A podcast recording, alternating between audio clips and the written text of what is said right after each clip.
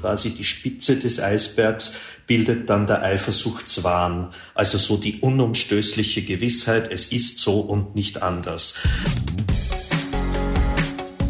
Ideen für ein besseres Leben haben wir alle. Aber wie setzen wir sie im Alltag um? In diesem Podcast treffen wir jede Woche Menschen, die uns verraten, wie es klappen kann. Willkommen zu Smarter Leben. Ich bin Lenne Kafka und diesmal spreche ich mit Harald Oberbauer.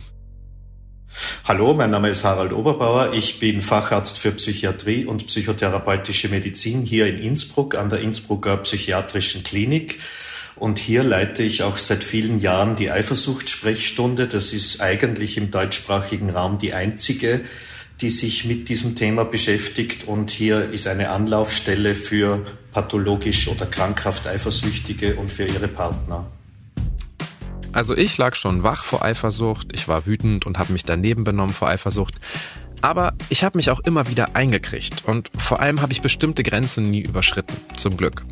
Denn solche Gefühle sind einerseits was ganz Normales, fast alle von uns haben sie schon mal erlebt, aber in manchen Fällen können Misstrauen, Verlustängste und ähnliche Empfindungen, die zur Eifersucht dazugehören, sehr groß werden, viel zu groß. Ab wann also Eifersucht krankhaft wird und worauf Betroffene und deren Partnerinnen und Partner achten sollten, erklärt Harald in dieser Folge. Harald, viele Leute sagen, wenn keine Eifersucht da ist, kann die Liebe nicht so groß sein. Wie siehst du denn das? Naja, zu den vielen gehöre ich auch, weil äh, Eifersucht ist ja so ein bisschen das Salz in der Beziehungssuppe bin ich auf meinen Partner überhaupt nicht eifersüchtig, dann ist ja eigentlich das Interesse zu dem Partner nicht so besonders groß. Also das äh, belebt ja auch die Beziehung in gewisser Weise. Und äh, da komme ich auch gleich zu dem, Eifersucht ist per se nicht wirklich was Pathologisches oder Krankhaftes, ist eigentlich was Positives. Dass das was Positives ist, das sehen aber durchaus auch manche Fachleute anders, oder? Naja, es kommt auf das Quantum an. Diese Fachleute sprechen dann von der krankhaften Eifersucht. Und krankhaft ist sie dann, weil das wäre ja wahrscheinlich deine nächste Frage, ab wann ist die Eifersucht krankhaft, ist eigentlich relativ einfach. Immer dann, wenn die Lebensqualität beeinträchtigt ist. Also das heißt, ich als Eifersüchtiger kann zum Beispiel mich nicht mehr auf meine Arbeit konzentrieren, denke die ganze Zeit, werde ich betrogen, werde ich hintergangen und so weiter. Also das heißt, es macht was mit mir, aber natürlich auch bei den Angehörigen, wenn deren äh, Lebensqualität beeinträchtigt ist, dann ist die Eifersucht krankhaft. Wäre jetzt tatsächlich gar nicht meine nächste Frage gewesen, aber machen wir doch einfach da weiter. Was sind denn so typische erste Anzeichen dafür, dass es krankhaft wird? Naja, das ist eigentlich so, ich beziehe mich jetzt so auf die Aussagen meiner vielen Patienten, die zu mir kommen. Das ist so diese innere Unruhe, diese Ungewissheit, bin ich der Einzige oder die Einzige? Werde ich hintergangen? Äh, wird mir die Wahrheit gesagt? Stimmt das alles, was meine Partnerin oder mein Partner mir erzählt? Also wenn ich einfach so eine Ungewissheit und auch dann in der Folge eine innere Unruhe verspüre. Aber das ist ja eigentlich was, was jeder, der irgendwie mal eifersüchtig war oder jeder, die schon mal eifersüchtig war, kennt, ne? Solche Gefühle. Also wahrscheinlich nicht so extrem. 98 Prozent der Menschen sind angeblich irgendwann mal eifersüchtig. Was machen denn die restlichen zwei anders? Wieso kennen die solche Gefühle nicht? Ja, die sind vielleicht nicht befragt worden. also ich, ich würde schon glauben, äh, und ich meine, es gibt ja durchaus Leute, die nicht in einer Beziehung leben, aus welchem Grund auch immer. Aber ich denke, wenn man in einer Beziehung lebt, dann spielt in einer gewissen Form Eifersucht eine Rolle. Und vielleicht äh, lassen wir uns so ein bisschen auch leiten von diesem Wort Eifersucht. Ne? Sucht, das hat ja immer so was Krankhaftes an sich. Da gefällt mir eigentlich der, der englische Ausdruck Jealousy viel besser, weil der so ein bisschen wertfreier ist und nicht gleich nach Krankheit riecht. Aber Sucht klingt halt nach Abhängigkeit, ne? Und, also und auch nach Suchen. Es kommt ja, Sucht kommt ja von Suchen und auch von sich, also von krank. Ne? Mhm. Also das heißt, der Eifersüchtige sucht, der sucht krankhaft, wenn er krankhaft eifersüchtig ist, krankhaft nach Bestätigungen für sein Denken, für sein oft verquertes Denken. Ich werde betrogen, ich werde hintergangen und so weiter. Wenn wir jetzt aber im Grunde alle dazu neigen, warum werden dann manche Menschen krankhaft eifersüchtig und manche nicht? Also was sind so die wesentlichen, häufigsten Ursachen dafür? Äh, man muss sich das so vorstellen.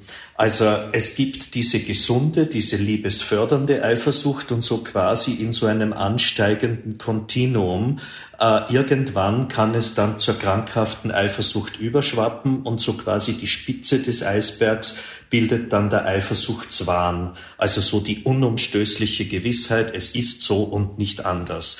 Diese krankhafte Eifersucht sehe ich immer als sogenanntes Epiphänomen, also das heißt so als draufgesetztes Phänomen auf eine Basisstörung, gemindertes Selbstwertgefühl, Depression, Ängste, Suchterkrankungen, speziell bei Alkohol. Es berichten sehr viele Patienten, unter Alkoholeinfluss wird dieses eifersüchtige Denken mehr. Dann auch sogenannte hirnorganische Störungen, also das heißt äh, Zustand nach Schädelhirntrauma, vielleicht auch ein, ein wachsender Hirntumor, aber auch bei beginnend dementiellen Abbauerkrankungen. Da ist vielleicht auch ganz interessant, Alois Alzheimer, also der Beschreiber der Alzheimer-Demenz, die ja hinlänglich bekannt ist, hat bei seiner ersten Patientin, die er dann als dement beschrieben hat, in den Vorstadien ein eifersüchtiges Verhalten gesehen. Das sehe ich auch speziell bei meinen älteren Patienten immer wieder, dass eine eben eine beginnende Hirnabbauerkrankung mehr oder weniger die Basisstörung bildet. Zu den Basisstörungen können aber auch somatische Erkrankungen gehören, also körperliche Erkrankungen, urologische Probleme bei Männern, also wenn der Mann seinen Mann nicht mehr steht im wahrsten Sinne des Wortes, Potenzprobleme. Und äh, Sigmund Freud, hinlänglich bekannt, der Vater der Psychoanalyse, sagte ja auch schon, die Eifersucht des Mannes kann auch einmal auf eine latente oder versteckte, nicht ausgelebte homosexuelle Neigung hinweisen. Der eifersüchtige Mann lässt in Gedanken seine Partnerin das machen, was er sich selbst nicht erlaubt, aus welchen Gründen auch immer, nämlich mit anderen Männern herumtun. Gibt vielleicht noch andere, aber das sind so eigentlich die Basisstörungen, auf denen die krankhafte Eifersucht mehr oder weniger ihren Nährboden findet. Wie reagieren die Männer gerade bei dem letzten Punkt? Also ich vermute mal, dass viele überrascht sind, oder? Ja, ja, oftmals irritiert.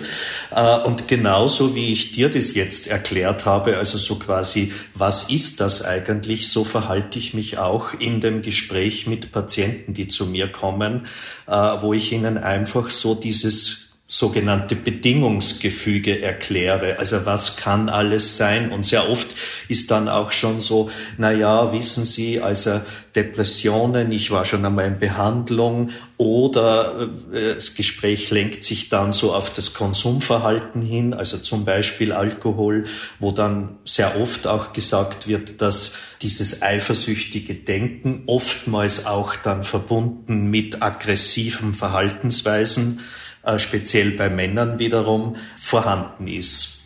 Und ähm, auf deine Frage nochmal, wie reagieren Männer, wenn man sie so mit diesem Thema, es könnte auch eine homosexuelle Neigung dahinter stecken.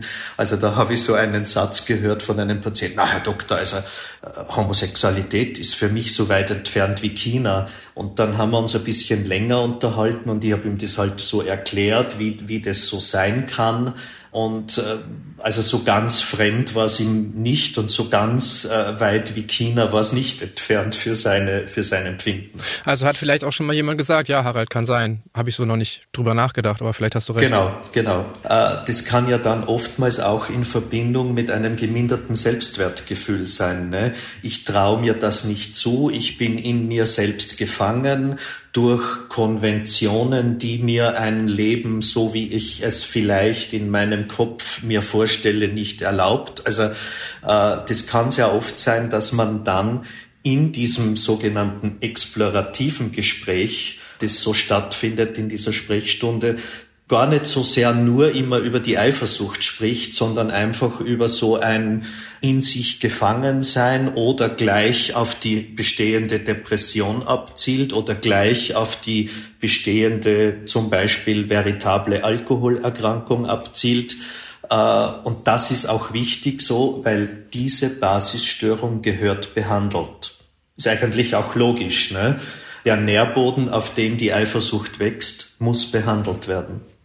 Ich glaube, dass jetzt sowas wie eine Selbstwertproblematik dahinter stecken kann, das überrascht jetzt nicht viel, aber da muss man ja wirklich auch ja eine Vielzahl von Untersuchungen letztendlich machen. Das sind ja medizinische Probleme, die du genannt hast. Das sind teilweise psychische Probleme, Identitätsprobleme. Ähm, das heißt, du musst dann ja auch wirklich in sehr verschiedene Richtungen denken. Oder wenn ich ein Problem mit der Eifersucht habe, dann sollte ich selbst auch vielleicht mal in verschiedene Richtungen denken und nicht nur sagen, oh, ich wurde mal betrogen oder oh, ich habe vielleicht Selbstwertprobleme, sondern es kann was ganz anderes dahinter stecken. Genau, das ist richtig und äh, das ist natürlich auch das Ideale in der psychiatrischen Ambulanz der Uniklinik, wo ich natürlich diese ganze, ich sage jetzt einmal, Apparatur zur Seite habe. Also ich habe Urologen, die mit mir zusammenarbeiten. Ich habe klinische Psychologen, die dann auch äh, klinische psychologische Tests durchführen. Äh, ich kann auch, wenn jetzt wirklich auch der Verdacht besteht, dass sich da im Hirn irgendwas abspielt, Leute zur Computertomographie schicken und so weiter. Also diese Sprechstunde ist eigentlich auch so eine diagnostische Drehscheibe, sagen wir mal so damit ich den Leuten dann auch eine therapeutische Empfehlung geben kann. Gehen Sie in eine alkoholspezifische Therapie, machen Sie eine antidepressive Behandlung, gehen Sie in Paartherapie mit Ihrem Partner, gerade wenn man auch im Gespräch merkt, dass da zum Beispiel auch die Gesprächskultur eine völlig verkehrte ist dass viele Missverständnisse vorliegen zum Beispiel. Wenn du jetzt schon die Paare ansprichst, ich würde mich selbst jetzt nicht als krankhaft eifersüchtigen Menschen beschreiben. War es jetzt tatsächlich wer weiß, auch schon? Wer weiß. ja, das, das mag sein. Also da bist du der Experte. Ich war es zumindest länger schon nicht mehr, ähm, obwohl ich in einer Beziehung bin. Und mein Eindruck bei mir, aber auch so was so Freunde erzählen, ist, dass man in verschiedenen Beziehungen auch verschieden eifersüchtig sein kann. Gibt es irgendwelche Paarkonstellationen, die anfälliger dafür sind? Naja, so der Klassiker ist natürlich oft so älterer Mann, jüngere Frau, älterer Mann, der vielleicht so beginnende Potenzprobleme hat und dann so ins Grübeln kommt, kann ich meine Frau befriedigen, kann ich ihr das geben, was sie vermeintlich braucht? Also das wäre so der Klassiker. Ne? Ja, okay, siehst du, meine Frau ist älter. Vielleicht liegt es daran, dass ich es nicht so Ja, bin. hast du Glück gehabt.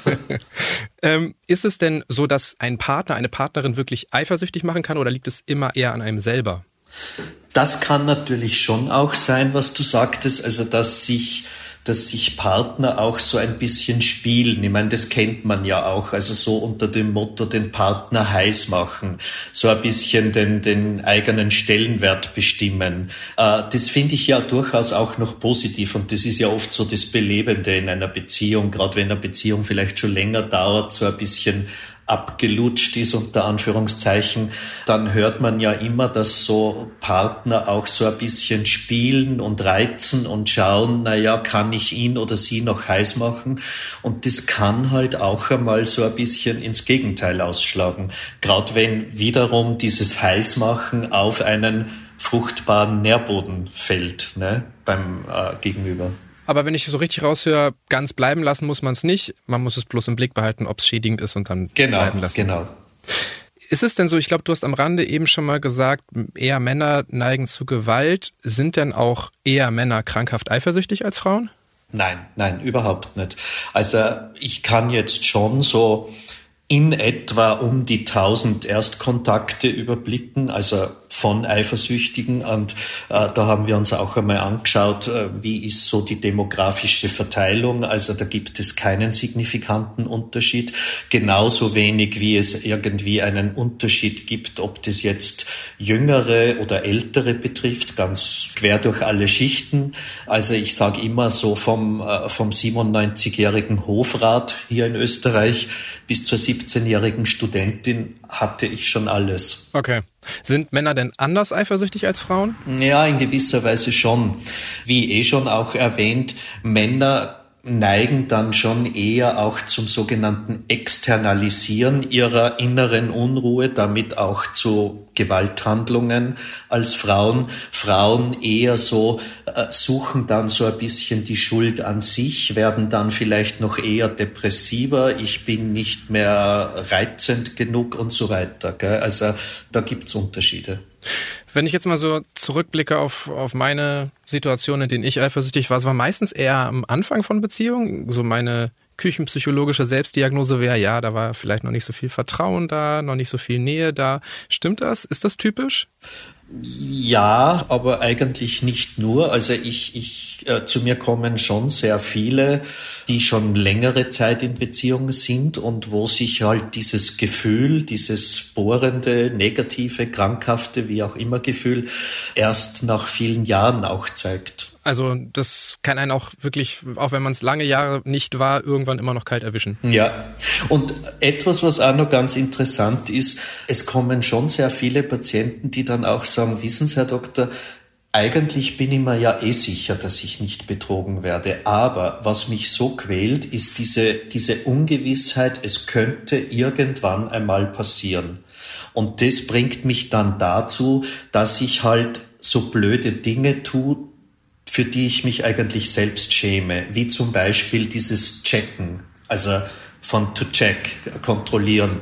Äh, ich mache ja das jetzt schon seit ungefähr 17, 18 Jahren. Das hat sich auch ein bisschen verändert. Also so als ich begonnen habe, da waren eher noch so dass zum Beispiel Frauen berichtet haben, sie haben die Aktentasche des Mannes durchsucht oder den weißen Hemdkragen angeschaut, ob da vielleicht Lippenstift und solche Geschichten oben sind oder das blonde Haar am dunklen Jackett.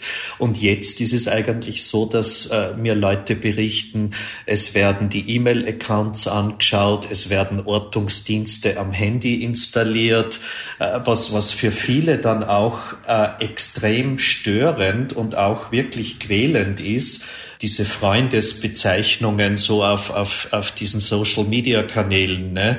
mit Bussi und mit, mit äh, irgend so einem Ach, die Emojis, ne? Auch Emojis, mit Herzchen, ja, genau. und so, also, ja, genau. Okay. Das, das macht Leute oft hätte ich bald gesagt, wahnsinnig, wahnsinnig nicht wirklich, aber es, es quält sie, weil sie dann nicht mehr unterscheiden können, äh, ist es jetzt einfach so, ja, mein Gott, na, ist es halt ein Freund oder ist da mehr dahinter? Ne? Okay, krass. Also, weil ich schicke sogar meinem Chef mal ein Herzchen, wenn er irgendwie mir eine nette Nachricht geschickt Sollte hat. Sollte man überdenken. Sowas, ne? ähm, ich habe tatsächlich auch mal ein bisschen in Social Media vorgeguckt und unter dem Hashtag Eifersucht bin ich auf so Sprüche gestoßen wie, wer zu viel Vertrauen schenkt, zahlt irgendwann mit Tränen oder Vertrauen ist gut, Kontrolle ist besser. Wenn ich mit so einer Haltung zu dir komme, ich weiß nicht, was würdest du mich dann fragen oder was würdest du dich dann auch fragen über mich?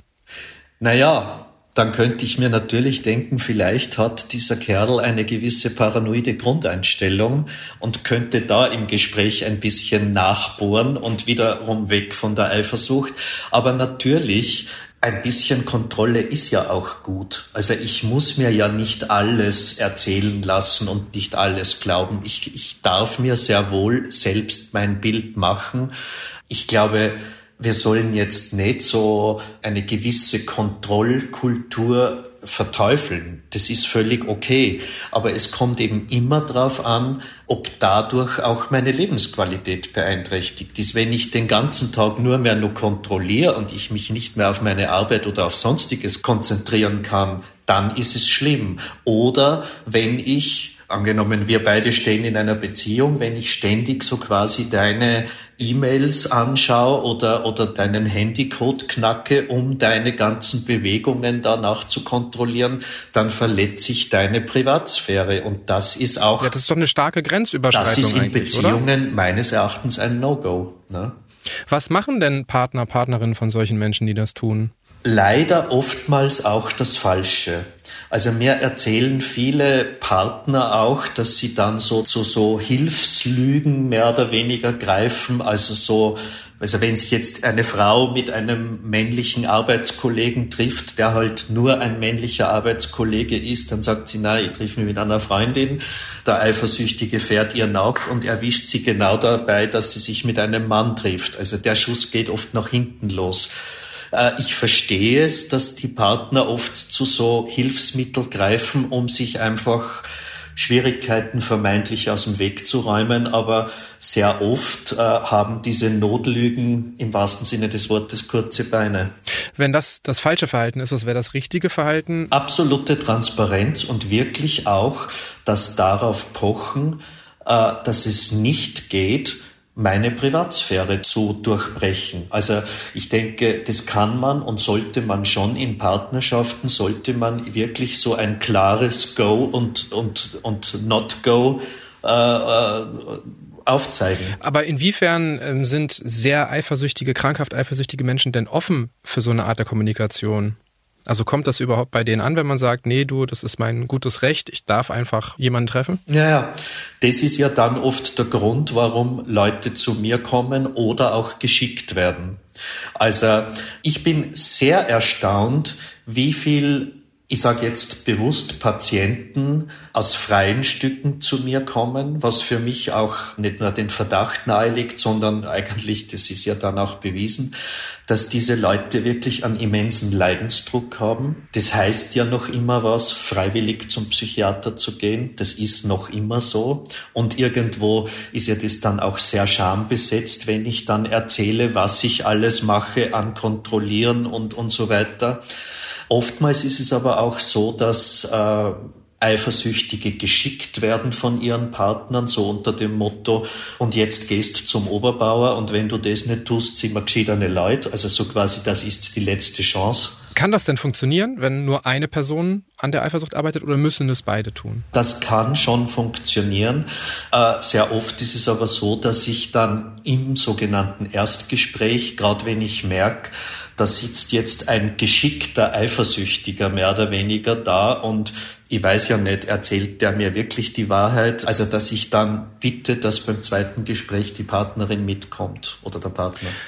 Was auch so offene Gespräche in Beziehungen angeht, da habe ich es jetzt tatsächlich schon ein paar Mal erlebt, dass Paare dann aber, wo beide eifersüchtig sind, eher dazu neigen, sich immer mehr Regeln aufzustellen, die sie gegenseitig einengen. Das macht es doch dann auch nicht besser, oder? Äh, absolut richtig, aber wenn bei Paaren dieses Problem, nämlich die krankhafte Eifersucht eines Partners, schon so groß ist, dann stehen eigentlich oder zumindest steht dann der Partner auf dem Standpunkt, jetzt muss was passieren, jetzt können uns nur mehr noch Rezepte oder Regeln helfen, weil so kommen wir nicht weiter. Ne? Es gibt ja auch durchaus sinnvolle Regeln, aber was könnte das in Bezug auf Eifersucht sein zum Beispiel? dass ich es mir als Partner des Eifersüchtigen wirklich vehement verwehre, dass in meine Privatsphäre eingedrungen wird und dass ich wirklich die Regeln mitbestimme, bis zu welchem Bereich hast du freien Zugriff auf meine Kanäle und so weiter und, und wo ist, wo ist eine Grenze zum Beispiel. Okay, und wenn die partout nicht eingehalten wird, dann hilft nur die Trennung oder? Auch, ja. Äh, ich sage ja auch immer, also das ist oft auch so ein sogenannter Opener, wenn Patienten zu mir kommen. Also ich bin erstens nicht Sherlock Holmes. Man darf sich jetzt nicht von mir erwarten, dass mit mir besprochen wird, werde ich betrogen oder nicht. Das kann ich nicht beurteilen. Was ich sehr wohl beurteilen kann mit dem Hilfesuchenden, was macht dieses Gefühl mit mir? Aber den Wahrheitsgehalt, äh, das, da bin ich der Falsche. Ne? Das heißt, es ergibt keinen Sinn, in so Kategorien wie berechtigte, unberechtigte Eifersucht zu denken? Äh, eigentlich nicht, ne? Na. Also ändert es auch nichts am Umgang mit der Eifersucht, ob ich wirklich betrogen wurde oder mhm. nicht? In, in, der Folge dann schon, weil äh, es gibt ja viele, die dann sagen, na ja, ich habe ja recht gehabt mit meinen Vermutungen und äh, das ist jetzt für mich eigentlich auch ein Grund, warum ich die Beziehung löse oder zum Beispiel. Ja. Denken wir jetzt einfach mal an eine Situation, in der ein Mensch akut eifersüchtig ist. Das ist ja wirklich so, da ist eigentlich kaum noch Platz für was anderes im Kopf. Ne? Also was hilft in solchen Momenten, wenn die Gefühle so stark sind, dass die ja im Grunde die Kontrolle über mich übernehmen? Naja, als Mediziner könnte ich jetzt natürlich sagen, ein Medikament. Aber es ist auch so. Also ich verordne sehr vielen Patienten dann auch ein Medikament, wenn sie wirklich so gequält sind und wirklich dann auch in so eine Gedankenspirale hineinkommen, in so ein zwanghaftes Denken, in so ein auch oft paranoid gefärbtes Denken, wo sie durch was weiß ich, welche psychologischen Mechanismen selbst nicht mehr rauskommen und wo man auch merkt, dass vielleicht auch eine reine Gesprächstherapie nicht wirklich greift, da braucht es ein distanzierendes Medikament. Und wenn wir an Menschen denken, bei denen es noch nicht ganz so dramatisch ist, gibt es auch so eine Art, weiß nicht, Fragenkatalog, den ich mit mir durchgehen könnte, irgendeine Checkliste, irgendwas anderes, was ich sozusagen tun könnte, bevor ich direkt zum Medikament greife? Ich meine, das kann man mit den Patienten individuell wird, also das mache ich schon auch immer wieder, wird es dann schon so quasi auf seine Bedürfnisse besprochen. Da kann ich aber jetzt nicht so quasi die fünf Punkte aufzählen, die es dann gibt. Also da ist jeder Mensch anders und das muss für jeden interindividuell halt auch passen. Ne? Welche Warnsignale gibt's für mich und welche Knöpfe kann ich drucken und welche Skills kann ich anwenden, um nicht weiter in so eine Spirale hineinzurutschen. Was hilft dir ganz persönlich, weil du eifersüchtig bist? Ich bin ja nicht eifersüchtig. also bist du einer von den zwei Prozent, die nicht genau. befragt wurden. Ja. na, na, na, na. Äh, ja, natürlich. Ich meine, ich bin im Moment nicht eifersüchtig, weil ich nicht in einer Beziehung lebe im Moment. Aber natürlich kenne ich das auch. Wobei mir geht's dann eher so, ähnlich wie vielen Patienten, wo sich das eigentlich so herausstellt, dass es eigentlich dann eher um eine Verlustangst geht. Gar nicht so sehr, bin ich der Einzige, werde ich betrogen, sondern eher so das, bleibt dieser Status, dass ich derjenige bin, der von meiner Partnerin oder von meinem Partner begehrt wird, bleibt dieser Status hoffentlich aufrecht. Also eher so diese Verlustangst, die kenne ich eher. Und was, was machst du, wenn es mal wieder soweit ist? Dann gehst du einen Schritt zurück und denkst drüber nach und sagst, ach, so schlecht bin ich nicht oder?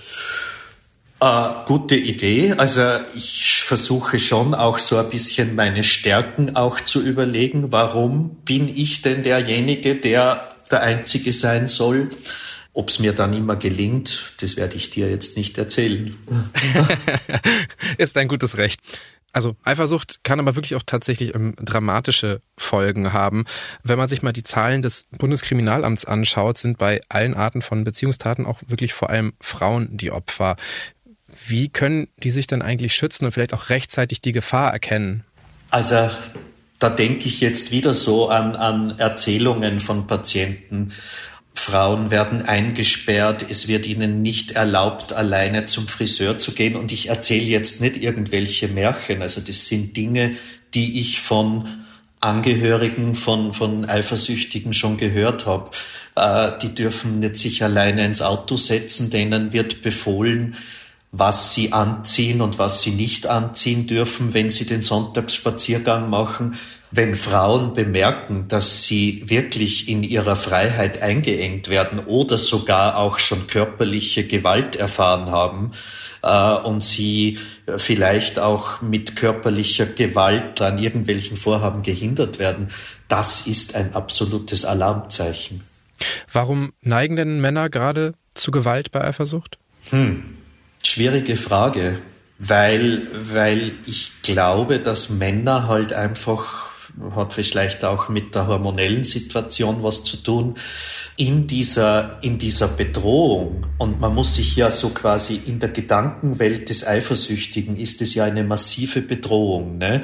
Da nimmt ein anderer jetzt Platz ein, da hat meine Frau diese Frechheit, mich, der ich doch so toll bin oder vermeintlich toll bin, mit einem anderen zu betrügen, das ist ja eine, eine furchtbare Demütigung. Und mit dieser Demütigung können Männer in der Regel schlechter umgehen als Frauen, würde ich meinen.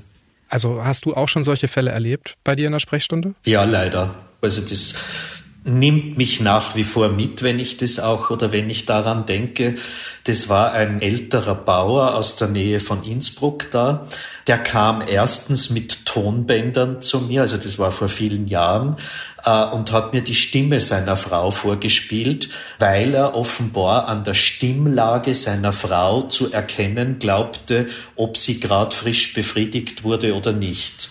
Äh, ich habe dann zu ihm gesagt, na, das will ich mir jetzt gar nicht anhören, weil das kann ich nicht beurteilen.